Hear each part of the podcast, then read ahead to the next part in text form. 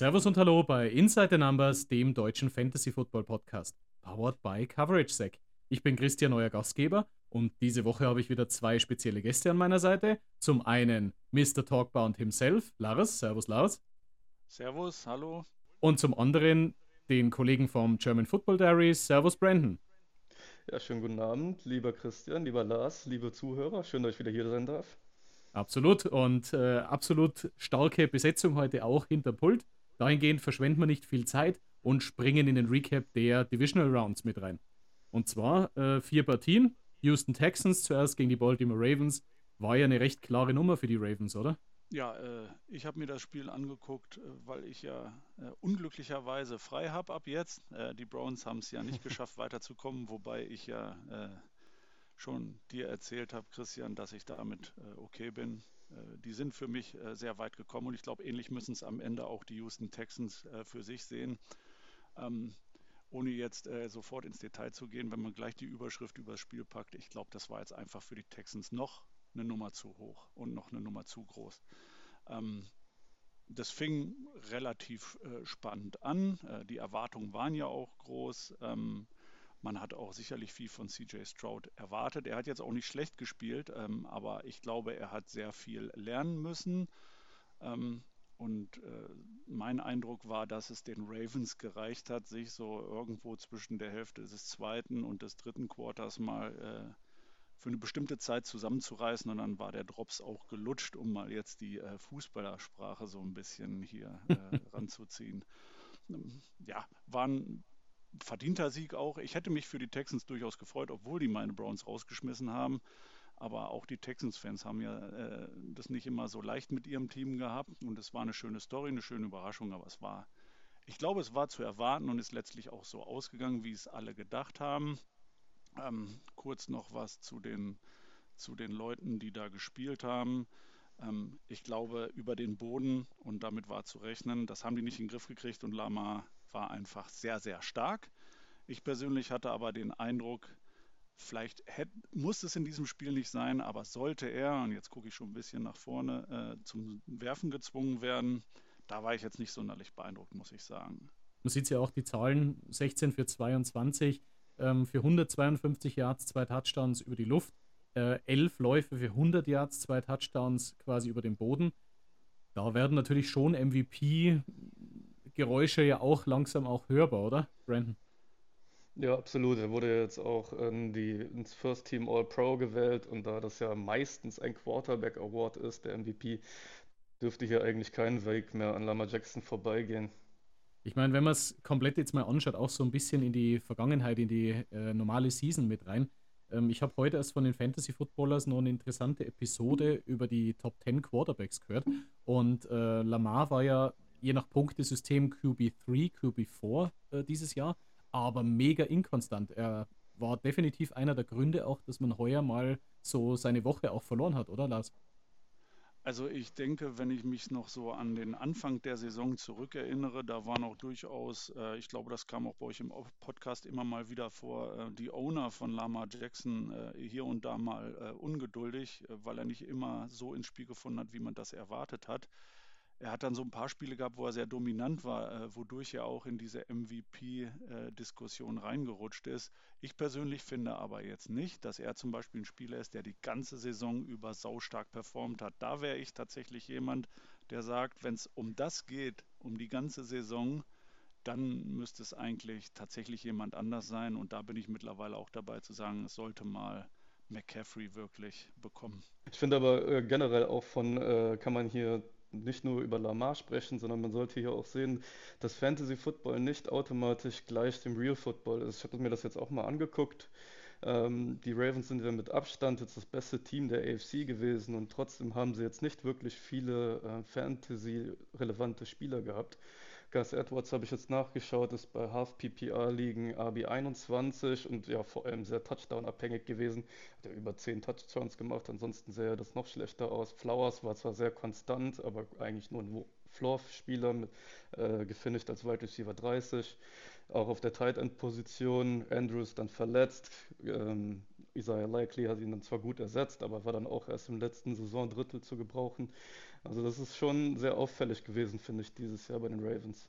Wo seht ihr CJ Stroud nächstes Jahr gehen? War ja dieses Mal 19 von 33 für 175 Yards, auch nicht berauschend.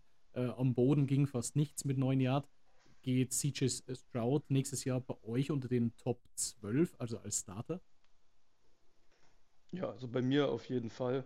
Die Ravens Defense hat es dieses Jahr schon anderen Quarterbacks schwer gemacht. Wenn wir mal zum Beispiel auch auf den Brock Purdy gucken, der vier Interceptions gegen die Ravens geworfen hat. Ich glaube, da ähm, ja, ist einfach so ein schlechteres Spiel einfach mal drin. Und für mich hat CJ Stroud diese Saison einfach genug gezeigt, ähm, dass er nächstes Jahr ein Top 12 Quarterback sein sollte, vor allem wenn er dann auch äh, alle seine Waffen wieder hat. Bei den Texans haben wir jetzt auch äh, Noah Brown und äh, Tank Dell jetzt auch schon länger gefehlt. Also ich glaube, wenn da wieder die volle Kapelle am Start ist, könnte man sich da nächste Saison auf eine gute Saison freuen. Noah Brown geht ja in die Free Agency. Kann durchaus sein, dass der bei einem anderen Team wirklich Anhalt findet. Ähm, auf der anderen Seite, die Stroud-Saison war ja sehr geprägt davon, wenig Interceptions, das heißt sehr viel Sicherheit äh, und trotzdem aber auch immer die tiefen Dinger. Wenn jetzt hier das Coaching-Staff sich auch verändert, beziehungsweise dann aber auch die Waffen vielleicht anders ausschauen werden, wird es eine spannende Geschichte. Ich sehe Stroud trotzdem immer noch so in der QB2-Kategorie, also definitiv noch nicht im Elite-Tier ankommen, aber ein Prospekt für nächstes Jahr, das man definitiv im Auge behalten sollte. Das heißt, 34 zu 10 für die Baltimore Ravens ab in die Conference Round. Das zweite Spiel, äh, das man hier beobachten muss, war dann die San Francisco 49ers mit einem 24 zu 21 gegen die Green Bay Packers. Was ist dir am deutlichsten hier augenscheinlich geworden, Brandon? Also ich finde, es gibt hier eine interessante Parallele auch zu dem ersten Spiel, also zu dem Ravens-Spiel. Ähm, man hat schon irgendwie gemerkt, dass beiden Teams diese First Round Bye vielleicht nicht ganz so gut getan haben. Die Ravens haben sich dann nach der Halbzeit schon wieder berappelt. Die 49ers haben ein bisschen länger gebraucht, haben ja drei Quarter ähm, von äh, Behind gespielt. Und interessant fand ich tatsächlich auch Shanahans Game Management vor der Halbzeit. Habt ihr gesehen, dass die mit noch über vier Minuten auf mhm. der Uhr den Ball bekommen haben und erst die erste Timeout mit 34 Sekunden waren es, glaube ich, genommen haben? Alle drei Timeouts hatten sie noch. Allerdings, also ja. Da, da hatte man eher den Eindruck, dass Shannon hier auf ein langes Field Goal geht, anstatt äh, wirklich auf einen Touchdown. Ähm, ja, letztlich sprechen jetzt viele über den Kicker der Packers, weil er dann es äh, nicht geschafft hat, auf sieben Punkte Vorsprung quasi zu gehen. Ähm, ich habe jetzt auch nochmal nachgeschaut. Er ist diese Saison aus einer Distanz von 40 bis 49 Yards, also eigentlich einem Bereich, den die meisten NFL-Kicker ja machen sollten, vier von neun. Ich schätze, da er ja auch Rookie ist, dass sich die Packers da im neuen Jahr anderweitig umschauen werden. Aber wir werden sehen. Ansonsten fand ich halt auch auffällig, dass äh, es meiner Meinung nach fast das schlechteste Spiel von Brock Purdy war. Selbst wenn man dafür das vier Interceptions-Spiel gegen die Ravens noch mit betrachtet, fand ich das Spiel hier sehr off. Hat viele offene Receiver nicht getroffen. Klar, er hatte den einen Game-Winning-Drive am Ende, das muss man ihm lassen. Aber was sich hier vielleicht zeigt, ist, dass Purdy einfach schlecht im Regen spielt. Wir hatten eine Woche, äh, ein Spiel schon in der Woche 6 gegen die Cleveland Browns. Da war er 12 von 27 mit einem Touchdown und einer Interception. Klar, ist jetzt eine geringe Sample Size, aber es ist schon auffällig, dass er zwei so schwache Spiele ausgerechnet im Regen hatte. Ich muss ja, muss ja für Purdy so ein bisschen Partei ergreifen. Das hat mir der Martin mitgegeben für die heutige Folge. Äh, Kritisiert ja nicht Purdy. Ähm, also Spaß, Spaß beiseite. Nee, tatsächlich war eines seiner schlechteren Spiele. Er hat aber dann, wie du schon gesagt hast, im letzten Drive ähm, Martin hat so formuliert, dass dieser Run tatsächlich ähnlich wichtig war wie das verschossene Field Goal dann für den Sieg. Ich sehe das so ein bisschen, dass das Team gewonnen hat, das weniger Fehler gemacht hat. Ähm, Green Bay war aber klar besser. Das heißt, eigentlich müsste jetzt, wenn immer der Bessere gewinnt, äh, müssten hier die Packers gewinnen. Die, der Gameplan war gut, die Spielkontrolle war über weite Strecken sehr, sehr gut. Und man hat einfach gemerkt, die 49ers ohne Debo Samuel waren sehr durchschaubar. Das heißt, es war immer entweder Kittel, CMC, hier und da mal Juan Jennings mit rein. Ayuk war gar nicht im Spiel. Das heißt, an der Stelle, da müssen sich die Niners steigern dann in der nächsten Runde. Man sieht es auch wirklich an den Zahlen. Purdy hast schon erwähnt. Ähm, CMC war überragend, ist wirklich äh, allen um die Ohren gelaufen mit seinen 98 Yards, zwei Touchdowns. Ähm, und zusätzlich aber auch ein Kittel mit seinem Touchdown und 81 Yards war hier ganz klar der Game Winner. Ich meine, wenn man jetzt hier in die Saison auch mit äh, reinschaut, klar wird hier wahrscheinlich sein, dass die, dass die Niners heuer komplett in das äh, Super Bowl-Fenster mit reinspringen müssen und sich dann vielleicht nächstes Jahr auch etwas anders aufstellen. Aber bei den Green Bay Packers sind ja wirklich sehr viele junge Talente auch mit dabei. Sei es dieses Mal wieder ein Dobbs, ein Bo Melton mit, einer, mit einem Touchdown, Tucker Graft mit einem Touchdown. Ich denke, da gibt es einige Juwelen, oder Lars? Sicherlich. Äh, ich glaube, auch die Packers haben nicht unbedingt mit der Saison gerechnet. Nach dem Theater in der, in der Preseason ähm, um den Wechsel äh, von äh, Aaron Rodgers. Jetzt können sie sich darauf konzentrieren. Sie wissen auch, vor der Saison war ja außer vielleicht den Packers vielen anderen nicht so klar, wo Jordan Love steht. Ich glaube, er hat nachgewiesen, dass er auf jeden Fall äh, den Pick in der ersten Runde damals wert war und dass er, dass er ein sehr guter Quarterback sein kann. Und das kommt jetzt natürlich immer so ein bisschen drauf an und äh, da auch nochmal zurück zu den Aussagen vorhin zu den, zu den Texans. Wenn solche Mannschaften, ähm, und die spielen ja auch nicht jede Woche gegen die gleichen Gegner, klar, gegen manche spielen sie öfter, gegen manche sehr selten. Ähm, wenn so Überraschungen kommen, in der zweiten Saison können sich Leute und Gegner und andere Coaches und Koordinatoren immer besser auf sowas einstellen. Insofern werden auch die Packers nicht äh, schlafen dürfen, in Anführungszeichen, müssen da auch äh, Dinge verändern. Aber ich glaube, sie haben durchaus hier äh, Potenzial, aus dem sie schöpfen können, mit dem sie vielleicht selber in der Form jetzt nicht so unbedingt gerechnet haben. Für die Fans, glaube ich, auch eine tolle Geschichte. Klar hätten die sich gefreut, wenn es weitergegangen wäre, aber ich glaube, letztlich können auch die damit, wie es gelaufen ist, leben. Noch ein Wort von mir zu der ganzen Sache mit San Francisco. Ähm, ich würde dem Martin beispringen. Ich habe nämlich heute noch einen Artikel gelesen, äh, in dem die eben auch gesagt haben, am Ende ist Brock Purdy ein, Quarterback, der in der siebten Runde gegangen ist und da sogar ziemlich weit hinten. Ähm, und was er hier gemacht hat. Ja, es ist nicht gut gelaufen, er hat gewackelt, es war alles nicht so toll, aber dann hat er am Ende, als es drauf angekommen ist äh, und als es zählt, da hat er dann auch das gebracht, was man von ihm erwartet. Und ähm, bevor wir jetzt zum Chiefs-Spiel kommen, ich finde, das ist sowas, was sich bei San Francisco jetzt auch rauskristallisiert. Sie haben immer einen, und in dem Fall ist es dann hier der CMC, der einfach Dinge im Alleingang machen kann so einfach kommst du jetzt natürlich noch nicht aus mit dem Chiefs-Spiel. Ich hätte tatsächlich noch eine Frage an dich, weil du Love jetzt auch durchaus auch hier so ein bisschen Lorbeeren äh, gestreut hast. Wenn du nächstes Jahr jetzt im Draft vor der Entscheidung stehst, du brauchst einen Quarterback, Jordan Love ist noch da und auf der anderen Seite CJ Stroud. Wo würde jetzt bei einem sechs Punkte äh, für Passing-Touchdown deine Tendenz hingehen? Also ich würde tatsächlich eher Jordan Love nehmen. Nichts gegen CJ Stroud, aber ähm, ich glaube, dass äh, Jordan Love durchaus ähm, da schon ein Stück weiter ist. Da wahrscheinlich auch, äh, wenn man es jetzt nur auf Fantasy Football bezieht, ähm, mehr bringen kann. Es soll jetzt keine Garantie von mir sein, nicht dass nächstes Jahr lauter Reklamationen an meine Adresse kommen, aber das wäre meine aktuelle Einschätzung der ganzen Sache. Ich wäre jetzt nur kurz mal reingestürzt. Ich würde jetzt noch mehr erhöhen um Brock Purdy. Brock Purdy oder Jordan Love?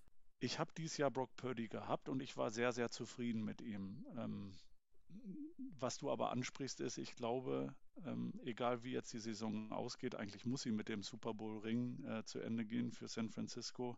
Da stehen aber durchaus größere Veränderungen an. Deswegen würde ich an der Stelle tatsächlich auch Jordan Love sagen. Sehr, sehr starkes Wort. Dann gehen wir weiter zum nächsten Spiel. Tampa Bay Buccaneers 23 zu 31 gegen die Detroit Lions. Brandon, ich denke, die Detroit Lions sind als leichter Favorit hier ins Spiel gegangen, haben sich aber lange sehr schwer getan. Ja, das ist richtig. Also sie haben den Ball gut bewegt über den Boden und durch die Luft, also vor allem mit Jamir Gibbs über den Boden mit einem Schnitt von 8,2 Yards per Carry. Ähm, und trotzdem hat die Defense nicht so gut dagegen gehalten, wie man es vielleicht erwartet hätte. Ähm, klar, die eine Interception direkt beim ersten Drive von äh, Baker Mayfield hat ihn dann natürlich gut getan. Ähm, konnten sich dann aber erstmal nur mit einem Field Goal belohnen. Und die beiden besten Drives von äh, Baker Mayfield waren dann einmal der vor der Halbzeit, der schnelle Drive, und der Drive, der ihnen am Ende dann auch noch die Chance gegeben hatte, das Spiel eventuell zu gewinnen, wo sie dann für die Two-Point-Conversion gehen, um die äh, Overtime zu vermeiden. Kann man sich jetzt darüber streiten, wie sinnvoll das ist mit den angepassten Play-of-Overtime-Regeln. Aber ähm, ja, es war auf jeden Fall mutig, hat gezeigt, dass die Bucks das Spiel auch gewinnen wollen. Ähm, ja, dann am Ende wirft Baker halt dann leider seine zweite Inter Interception und damit dann auch das Spiel fort. Wir haben ja lange auch diskutiert in der Gruppe und da hast du ja auch Mayfield so ein bisschen verteidigt. Bei mir war es so ein bisschen, er war zuerst auf Fehlervermeidung aus. Man weiß ja, die Detroit Lions sind über die Secondary Big Bar, das heißt wirklich über die Luft. Ähm, und tatsächlich ging am Anfang immer diese Safe Passes über einen White ähm, oder die kurzen über Otten. Ähm, als er dann das Risiko ging, wie du schon gesagt hast, ist die zweite Interception kommen. Aber 349 Yards, drei Touchdowns ist eine respektable Anlage, oder Lars? Also, ich bin sowieso ja Baker Mayfield-Fan äh, und ich bin ja hier der Onkel für die launigen Sprüche, während der Brandon ja eher der eiskalte Analysemensch ist. Ähm, das weiß ich übrigens gar nicht, das habe ich jetzt einfach so gesagt. ähm, nee, ähm, also ich ich glaube auch, äh, jetzt wiederhole ich mich schon zum dritten Mal, auch die Tampa Bay Buccaneers, die haben ja ganz andere Erwartungen an die Saison gehabt und auch an Baker Mayfield waren ganz andere Erwartungen. Jetzt mal aus einer anderen Perspektive was zu Baker Mayfield gesagt. Es entbrannte dann natürlich auch schon vorher, in der Woche äh, davor, nach dem Sieg gegen die Philadelphia Eagles, so eine Diskussion, äh, warum hat man denn den Mayfield weggegeben? Und dann war da ein so ein lustiger Zeitgenosse in Amerika, der gesagt hat, ja, aber hätten wir Mayfield behalten wollen, dann hätten wir den ja teuer bezahlen müssen. In Anbetracht dessen, was man dann hinterher für jemand anderen bezahlt hat, hätte ich da beinahe angefangen zu lachen, aber lassen wir das. Bevor wir jetzt quasi ins Browns-Bashing äh, ja, zum lieben nein, Dishon Watson ja. abdriften. Aber ja, tatsächlich. Nee, was ich sagen wollte, Entschuldigung, ich mache das eben zu Ende. Äh, Baker Mayfield hat hier aber auch auswärts gespielt. Die Stimmung in Detroit, die war ja wahnsinnig. Diese ganze Stadt ist total hyped. Äh, wir haben so witzige Bilder in unserer WhatsApp-Gruppe hin und her geschickt, wie zum Beispiel das äh, äh, Footballspiel Madden aussah, als sie das letzte Mal dort waren. Ähm, das ist Wahnsinn. Und ich glaube, dann ist es auch für so einen Quarterback noch mal schwieriger. Und gerade Baker ist ja auch ein sehr emotionaler Typ. Ich finde, er hat trotzdem ein sehr starkes Spiel und auch eine sehr starke Saison abgeliefert. Für ihn persönlich freut es mich. Ähm, aber natürlich freut es mich vor allen Dingen auch für in Anführungszeichen unseren, wobei ich ihn noch nicht mal kenne, aber er ist ja unser deutscher Spieler, Amon Ra St. Brown. Tolle Sache. Ich hätte ja tatsächlich, ich wollte ja nur eine Auflage bieten, auch zu Baker Mayfield. Ähm, du bekommst halt die Quarterback-Fragen. Ähm, ah. Baker Mayfield wird ja Free Agent nach der Saison. Kirk Cousins ist äh, Free Agent, soll ja auch interessiert sein, bei den Vikings zu bleiben. Baker Mayfield bei den Vikings vielleicht auch im Gespräch? Ja gut, ich denke zumindest mal wird Baker Mayfield jetzt einige Interessenten wieder auf den Plan gerufen haben. Ähm, er hat eine super Saison gespielt, ich glaube aber auch nicht, dass er sich hinstellen kann und irgendwelche Maximalverträge oder so fordern kann. Jetzt kommt es, glaube ich, ein bisschen darauf an, was er mit den Bugs besprochen hat. Ich weiß nicht, ob die Bugs ihm gesagt haben, pass auf, wir haben langfristig einen anderen Plan, wir holen dich jetzt hier für ein Jahr, du kannst machen, was du willst, wenn es gut läuft, schön, wenn nicht, auch egal. Ähm, das würde für sowas sprechen. Wenn jetzt aber die Bugs gesehen haben, Mensch, da ist jemand, da können wir vielleicht noch zwei, drei Jahre äh, äh schon mal so drumrum aufbauen, gucken, was passiert, bis wir in der Position sind, wo wir dann langfristig einen Franchise-Quarterback holen, dann ist das natürlich äh, eine Sache, die da nicht in Frage kommt. Wobei ich ehrlich sein muss, äh, letztes Jahr wusste ich es, aber jetzt bin ich mir gar nicht so sehr im Klaren, wie das bei den Bugs mit dem Cap Space aussieht. Insofern ja, muss man alles mal abwarten. Aber ich glaube grundsätzlich für viele Teams, die einen Quarterback brauchen, aber nirgendwo ganz vorne picken können, äh, ist er sicherlich eine sehr interessante Option geworden. Wenn ich jetzt genau diesen Cap Space so ein bisschen aufnehme und Richtung Brandon mal schaue, ähm, die Bucks haben ja Mayfield äh, Free Agent, Evans Free Agent. Ich denke so die gesamten Def Defensive und äh, O-Line-Player äh, wie Winfield, White und wie sie alle heißen. Ist White für dich nächstes Jahr ein RB1 oder wo würdest du White nächstes Jahr picken? Also für mich ist Rashad White definitiv ein RB1, vor allem in Half-PPA und PPA-Formaten. Wenn es die Buccaneers schaffen, die O-Line auch noch ein bisschen zu verstärken, wird auch das Run-Game besser funktionieren. Aber das ist ja auch nicht das, worüber Rashad White hauptsächlich kommt. Er kommt über die, die Dump-Offs, die Screens, die, ja, die äh, Notpässe. Also Rashad White wird über die Luft sehr gut eingesetzt, was ihn einen guten Floor mit sich bringt und allgemein habe ich auch für das nächste Jahr ehrlich gesagt so meine Probleme, eine klare Top 12 an Running Backs äh, herauszukristallisieren. Aber ich denke, da gehört Rashad White schon noch mit rein. Absolut, starke Aussage. Kommen wir zum letzten Spiel. Ähm, und zwar, Lars hat es ja schon mal geteasert. Ich würde jetzt aber zum clever kalkulierend, nicht kühl kalkulierenden Analysten äh, Brandon am Anfang kommen. die Kansas City Chiefs mit 27 zu 24 gegen die Bills. Ich meine, ich habe äh, ich hab ja auf die Chiefs getippt, aber so ein bisschen allein mit dem London-Spiel und auch äh, wegen diversen anderen Gründen hing mein Herz an den Bills und ich war dann schon etwas traurig. War ja so ein 50-50-Spiel, Brandon, oder? Ja, absolut. Also es war ja erst die, das High-Scoring-Game, was man sich erwartet hatte. Ähm, ich fand es sehr überraschend, wie geduldig Josh Allen in den ersten drei Quarter gespielt hatte. Ab, äh, ist man so von ihm ja eigentlich nicht gewöhnt. Kaum einen tiefen Pass, wenn überhaupt. Ich glaube, die einzigen beiden tiefen Pässe kamen im vierten Quarter. Ähm, trotzdem haben sie den Ball gut bewegt, äh, haben, glaube ich, bis auf einen Punt jeden Drive äh, mit Punkten beendet. Und bei den Chiefs sah das ein bisschen anders aus. Die Chiefs haben den Ball sehr gut und sehr schnell bewegt, wo ich dann schon Sorge hatte um die Chiefs Defense, ob die da überhaupt mitgehen kann. Wenn sie jedes Mal lange Drives von den Bills gegen sich hat und äh, die Bills Defense im Gegenzug dann immer ausgeruht auf, äh, auf dem Feld stehen kann, weil die Chiefs immer so schnell scoren. Letztlich hat dann auch wieder das Team gewonnen, was den einen Fehler weniger gemacht hat. Ich meine, wir haben es alle gesehen, der eine verschossene Field Goal Versuch von Tyler Bass aus, ich glaube, 41, 42, 43 Yards. Den musst du natürlich eigentlich als NFL-Kicker auch machen, vor allem in so einer Situation. Aber gut, ähm, ich fand es beeindruckend, diese Chiefs Offense jetzt in den Playoffs zu sehen, auch letzte Woche gegen die Dolphins, auch wenn sie da noch Probleme in der Red Zone hatten. Sie scheinen jetzt im richtigen Moment wieder heiß geworden zu sein, auch wenn man natürlich dazu sagen muss, dass sie sowohl gegen die Dolphins als auch gegen die Bills gegen zwei sehr angeschlagene Defenses gespielt haben. Man muss ja tatsächlich sagen, die, ich habe eine interessante Statistik auch mit rausgegraben. ESPN hatte die entscheidenden Statistiken wie äh, Game Time, also Possession Time, die war, glaube ich, 14 Minuten länger bei den Bills. Dann Turnovers war sogar eins bei den Chiefs und keins bei den Bills. Also tatsächlich genau das unterstreichen, was du gesagt hast, mit einem disziplinierten Spiel von Allen. Allgemein jetzt seit dem OC-Wechsel ähm, bei ihm. Auf der anderen Seite sieht man aber auch, dass sie den dritten Loss äh, im Divisional Game in Folge haben und auch den dritten jetzt gegen die Chiefs. Ähm, das heißt, da ist wirklich so ein äh, Skriptonit, auf das sie jedes Jahr wieder gestoßen sind. Äh, Kelsey war im entscheidenden Moment da. Das ist der Clutch-Player, wie ihn Martin ja dann auch immer nennt. Und Mahomes ist dann natürlich einer der besten Quarterbacks, der das auch nützt. Allen aber durchaus auch, wenn er jetzt hier weitergekommen wäre, für mich in der MVP-Diskussion 26 von 39 für 186 Yards, ein Touchdown, äh, 12 für 72 Yards, zwei Touchdown. Lars, die Quarterback-Fragen gehen wie immer an dich. Ähm, wäre für mich der klare QB1 nächstes Jahr, oder?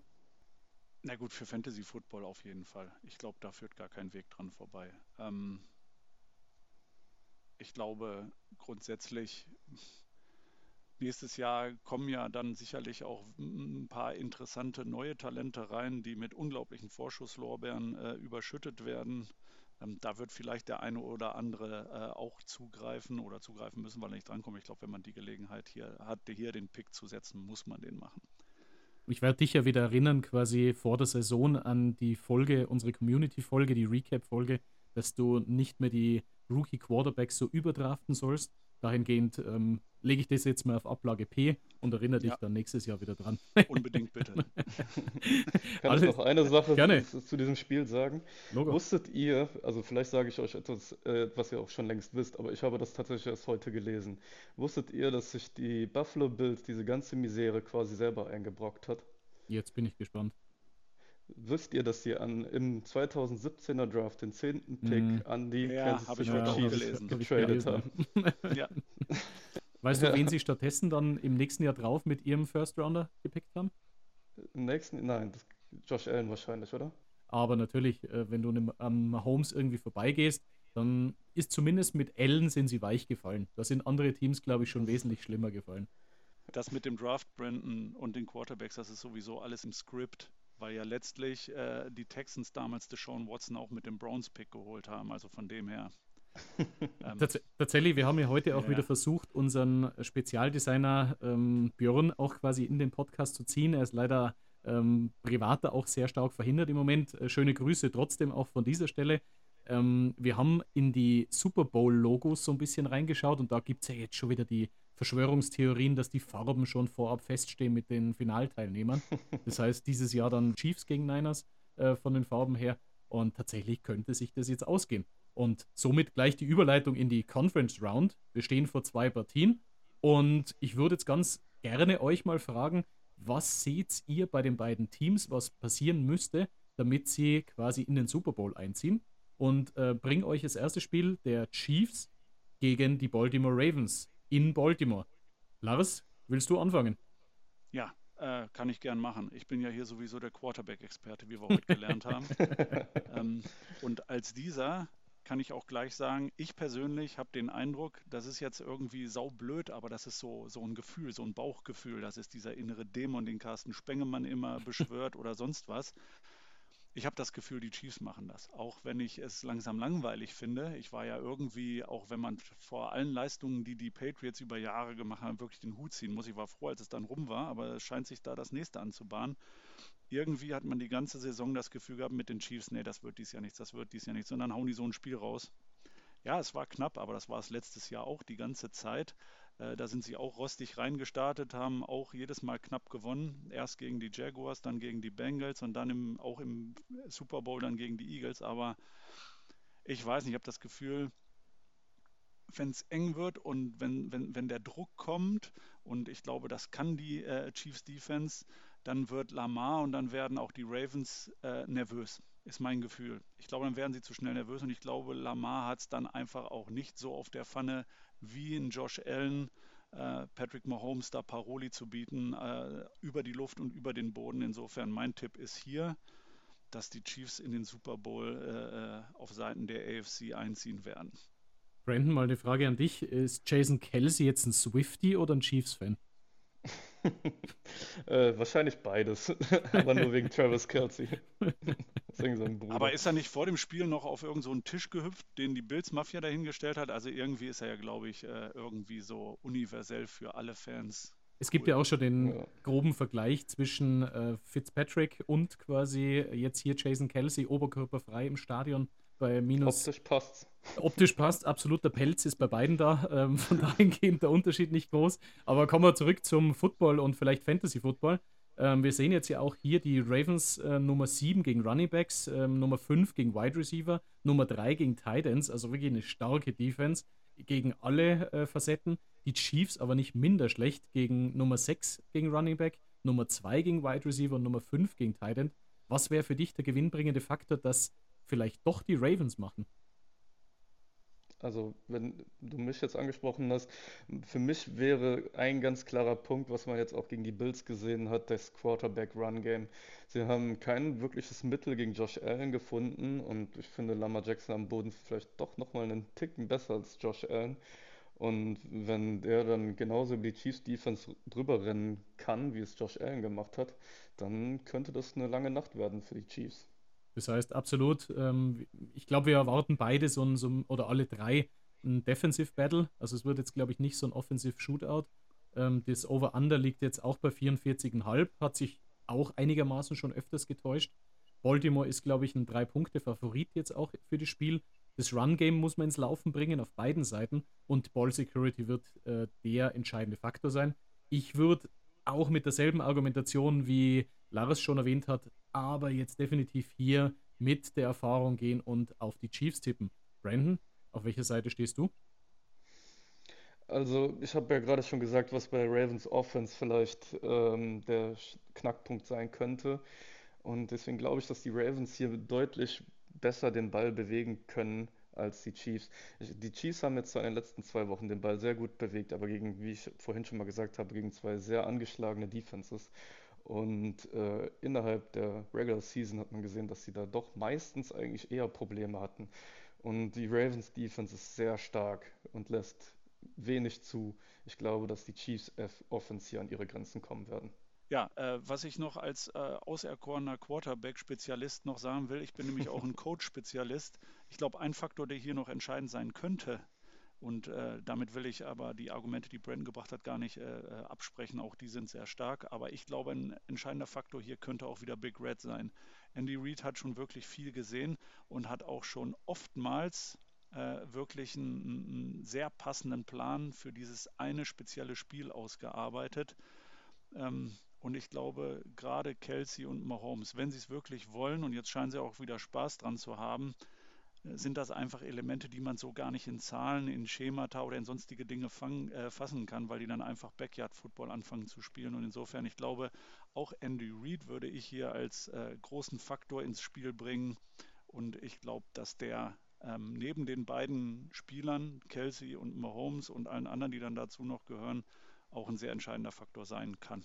Darf ich dann bei dir, Brandon, die, das Kontra festhalten, dass du für die Ravens tippst? Ich würde grundsätzlich auf die Ravens tippen, ja, aber mich würde es nicht überraschen, wenn die Chiefs das Spiel gewinnen. Sie dürfen aus meiner Sicht nur Michael Hartman nicht mit dem Ball geben. ich habe ich hab interessanterweise ja eine, eine Sache auch gelesen. Die meisten Fans von Teams äh, blicken immer mit Angst und Bange auf die Injury Reports. Ähm, die, bei den Chiefs-Fans ist es anders. Ähm, da ist tatsächlich, wenn Hartman, aber vor allem Tony ausfallen und dann wirklich von doubtful auf out äh, entsprechend gesetzt werden, dann feiern die eigenen Fans. Ist jetzt böse, aber man muss tatsächlich sagen, ich denke, Tony wird im Super Bowl dann wieder irgendwie aus der Tasche gekramt und macht wieder seinen Touchdown. Ähm, aber tatsächlich ist, ist ein Faktor, dass sie hier sich auch in den Trickspielzügen nicht verkünsteln sollen. Ich denke, das könnte auch bei Big Red ein Faktor sein, dass man sich nicht verkünstelt. Ja, das denke ich auch. Dann kommen wir zum zweiten Spiel und zwar zu den Detroit Lions, die gehypten Detroit Lions. Ähm, denke ich aber echt wirklich eine coole Story auch heuer gegen die San Francisco 49ers. Und da ist tatsächlich so, San Francisco mit sieben Punkten, ein eher deutlicher Favorit und ein Over-Under von 51. Ähm, Brandon, erwarten wir hier ein Defensive Battle oder geht es hier eher ein Offensive Shootout? Ich gehe grundsätzlich davon aus, dass es hier eher ein offensives Shoot Shootout wird. Ähm, die 49ers hatten die ganze Saison schon über Probleme gegen, also das Run-Game zu stoppen, auch jetzt äh, gegen die Packers, wenn man sich mal anschaut, was äh, Aaron Jones gegen, gegen diese 49ers Defense gemacht hat. Ich schaue gerade kurz nochmal nach.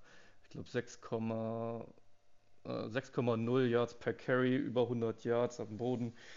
Ähm, ich glaube, die Lions werden den Ball über den Boden sogar noch besser bewegen können als die Packers. Und ähm, die Lions Defense dann auf der anderen Seite ist halt schwach gegen den Pass. Ich glaube, da wird Brock Purdy mit seinen Waffen, wenn halt auch dann hoffentlich auf 49ers Seite dann Debo Samuel wieder dabei sein kann, auch wieder einiges durch die Luft gehen.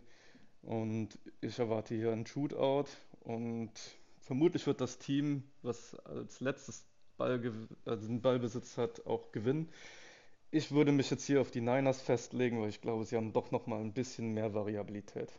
Ich denke, Ayuk wird ein Riesenfaktor sein. Im Gegensatz zum ähm, Divisional Game könnte Ayuk wirklich über die Luft hier der große Faktor sein.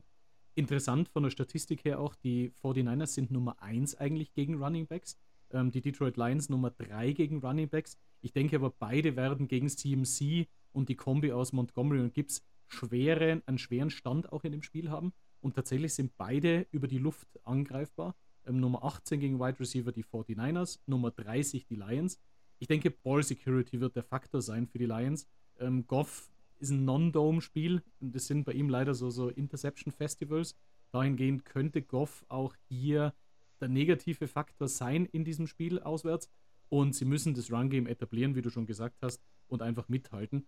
Ähm, wenn ich jetzt mal rein bei den Detroit Lions auch noch in die Verletztenliste schaue, ich denke, ein Center äh, fällt auch nicht aus. Also der ist schwer angeschlagen mit dem Knie. Verletzung, aber er spielt trotzdem. Lars, ein angeschlagener Center, ist das eine gute Idee? Du hast vermutlich gar nicht so die Möglichkeit, äh, da mal eben so zu wechseln, wenn es nicht unbedingt erforderlich ist, weil ich glaube, wenn man selber nie einen Snap äh, an das Center genommen hat, ich habe das auch nur beim Backyard Football gemacht äh, und ich muss wirklich sagen, ich finde es unangenehm, da hinzufassen, wo man den Ball nehmen muss. Aber lassen wir die Geschichte. ähm, ich glaube, das Zusammenspiel ist so entscheidend, wenn, wenn es nur irgendwie geht, ähm, dann, dann muss man den Center spielen lassen. Wenn es nicht geht, dann, dann muss man da durch, dann muss man Lösungen finden. Ähm, ich weiß aber nicht, ob das das entscheidende Duell sein wird. Ich äh, bin tatsächlich bei den Argumenten, die du gerade auch schon gebracht hast. Ähm, ich glaube, auf dem Papier, ich habe hier gar kein Papier, aber auf dem Papier, auf dem sprichwörtlichen, da sind die 49ers die bessere Mannschaft. Ähm, die Detroit Lions könnten ihnen gefährlich werden weil sie unglaublich viel Emotion entwickeln können.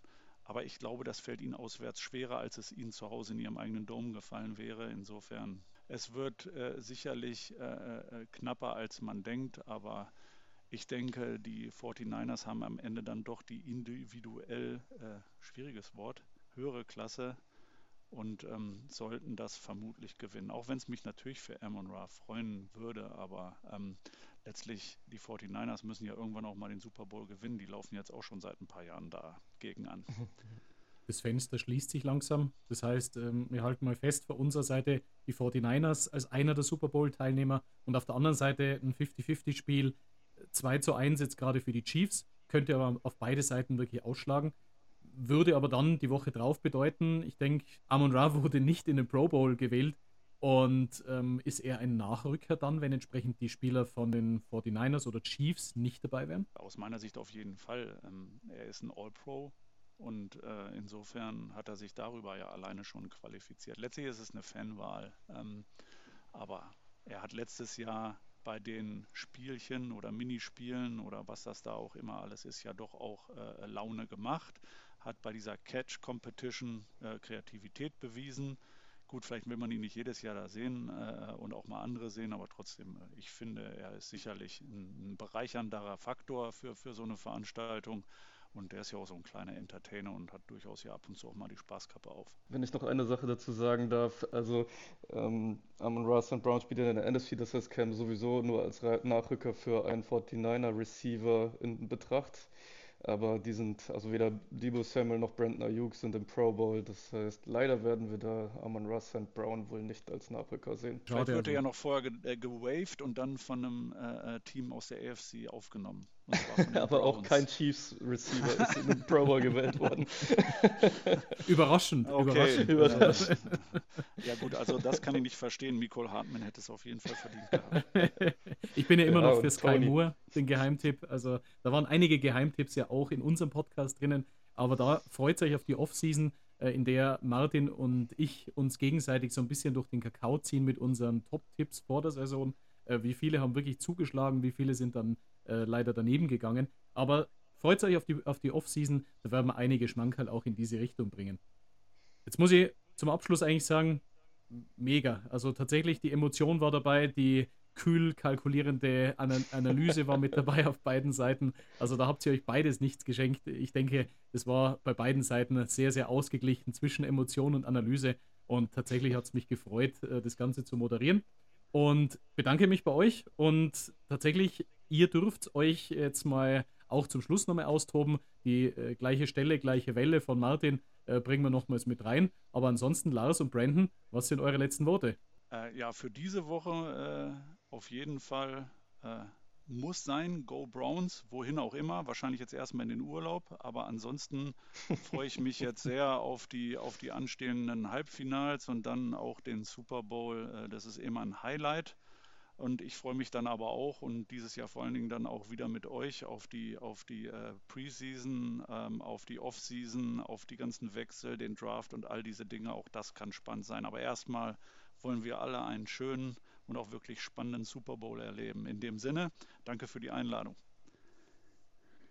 Ja, ich kann mich dem Laster nur anschließen. Fly, Eagles, fly, ab in den Urlaub. ähm, kurzer äh, Playoff-Trip dieses Jahr. Naja, mal sehen, was nächstes Jahr passiert. Happy, Happy Retirement an Jason Kelsey. Der wird fehlen. Ähm, ja, und ansonsten natürlich jetzt äh, freue ich mich wahnsinnig auf die noch ausbleibenden Spiele diese Saison und dann aber auch auf die Offseason, die, je mehr man sich mit Football beschäftigt, dann doch irgendwie immer mehr an Reiz gewinnt. Irgendwie freue ich mich da jedes Jahr mehr drauf. Ansonsten selbe Stelle, selbe Welle.